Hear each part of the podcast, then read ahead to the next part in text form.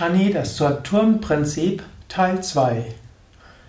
Hallo und herzlich willkommen zu einer weiteren Ausgabe des Jyotish Astrologie Podcast, dem Podcast von und mit Sukadev von www.yoga-vidya.de.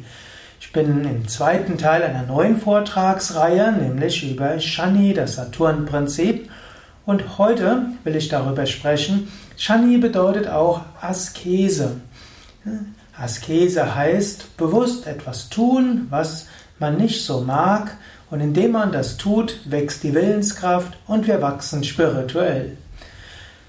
Im Yoga, und ich bin ja Yogalehrer, sprechen wir von Karma. Wir sprechen von karmischen Aufgaben. Und das Leben ist nicht nur dazu da, dass es immer nur schön ist und liebevoll und freudig, sondern zum Erfahrungsspektrum des Lebens gehört manchmal auch, dass man Einschränkungen hat, dass man Härten auf sich nimmt, dass man Schwierigkeiten auf sich nimmt. Und jetzt, gemäß einer Interpretation der Astrologie, kann man entweder diese Schwierigkeiten von außen bekommen, hm, das kann dann als Unfälle oder Krankheiten geschehen, oder man kann sie sich selbst zufügen, indem man bewusst merkt, ja, es ist eine Shani-Phase dran, jetzt sollte ich äh, mich etwas einschränken, Askese üben. So im Buddhismus gibt es zum Beispiel hm, in manchen Regionen hm, gibt es so diese Aussage, wenn du eine Pechsträhne hast, dann gib schnell viel Spenden. Denn wenn du viele Spenden gibst, dann erfüllst du die karmische Verpflichtung, die du vielleicht hast. Du erfüllst deine karmische Schulden. Währenddessen, wenn du dann alles zurückhältst, dann wird er noch mehr genommen, denn irgendwie liegt das an.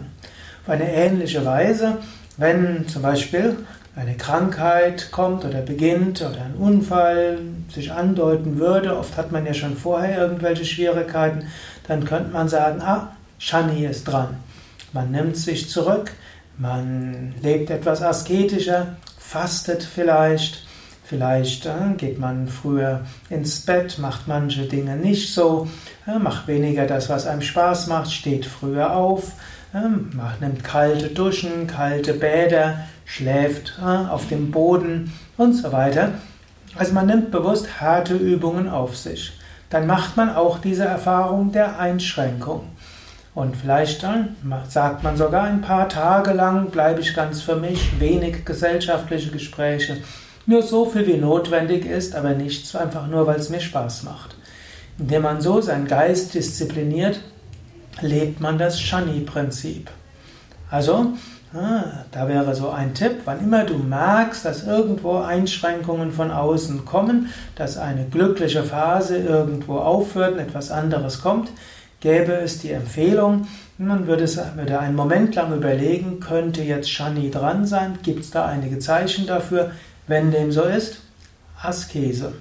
Also, hm, Fasten oder einfacher essen, weniger reden, weniger tun, was dir Spaß macht, Disziplin, früher aufstehen, mehr spirituelle Praktiken, selbst dann, wenn es Praktiken sind, die einem nicht so viel liegen und Pflicht erfüllen, tun, was nötig ist.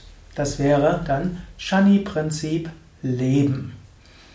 Natürlich, Askese und Harten sind auch von einem anderen Standpunkt aus gut. Wenn du öfters mal bewusst einfach fastest, einfach nicht nur um gesund zu werden, sondern einfach fastest, um Disziplin zu üben, um Stärke zu bekommen, dann ist das etwas, was deine Willenskraft entwickelt. Genauso auch, wenn du bewusst die Asanas übst, die dir keinen Spaß machen. Asanas sind Yoga-Stellungen und viele meiner Zuhörer sind Yoga-Übende. Wenn du jetzt bewusst die Stellungen machst, die dir keinen Spaß machen, dann übst du wieder das Shani-Prinzip. Und wenn du, angenommen du lebst mit einem Partner zusammen, wenn du bewusst die Dinge tust, die dir im Haushalt zum Beispiel, die dir nicht so liegen, dann ist das auch wieder Shani-Prinzip. Meistens regelt man das ja anders und jeder macht das, was ihm am meisten Spaß macht und nachher über das, was keinen Spaß macht, verhandelt man irgendwie und kommt dann zu Lösungen. Shani-Prinzip wäre, bewusst Dinge zu tun, die dir erstmal keinen Spaß machen. Das Schöne dann aber ist, Shani führt ja auch zu einer neuen Stufe der spirituellen Evolution. Wenn du es dann machst, stellst du fest, es macht dir auch Spaß. Ich hatte ja einen Yogameister gehabt namens Same Vishnadevananda Und er hat mir mal gesagt, äh, wenn es irgendwas gibt, was du nicht magst, wenn es ethisch ist, mach es so lange, bis du es magst. Hat so gesagt, lerne es, nichts abzulehnen, nur deshalb, weil du es nicht magst. Und, und dieses Prinzip habe ich mir eine ganze Weile zum Herzen genommen. Und es ist mir durchaus gelungen, viele Dinge, die ich vorher nicht mochte, tatsächlich zu mögen und zu lernen und irgendwo dann das auch mit Spaß zu machen. Ich kann sagen, Shani-Prinzip heißt auch, etwas tun, weil es getan werden muss und auch deshalb tun, weil es keinen Spaß macht, ist dann so zu machen, bis es einem Spaß macht und dann ist das Shani-Prinzip erlöst bis dann meistens dann ein anderes Prinzip kommt, sei es Jupiter, Größe, Weite, sei es Sonne, Strahlen, sei es Venus, Genuss und Liebe und so weiter. Aber vieles kommt, wenn du Shani erstmal erfährst. Gut, jetzt kannst du selbst überlegen, liegt bei dir vielleicht etwas mehr Shani an? Wäre es mal angemessen, Dinge bewusst zu tun, die du nicht magst? Wäre es angemessen, bewusst Gewohnheiten zu entwickeln, selbst wenn du sie nicht magst. Gibt es etwas, was du tust, worauf du vielleicht verzichten solltest? Vielleicht liegt jetzt auch Shani nicht an, dann hast du das einfach mal gehört, aber denke mal darüber nach, ob vielleicht in deinem Leben Shani, das Saturn-Prinzip, in diesem Fall die Fähigkeit, sich selbst einzuschränken, selbst asketisch zu leben, ansteht.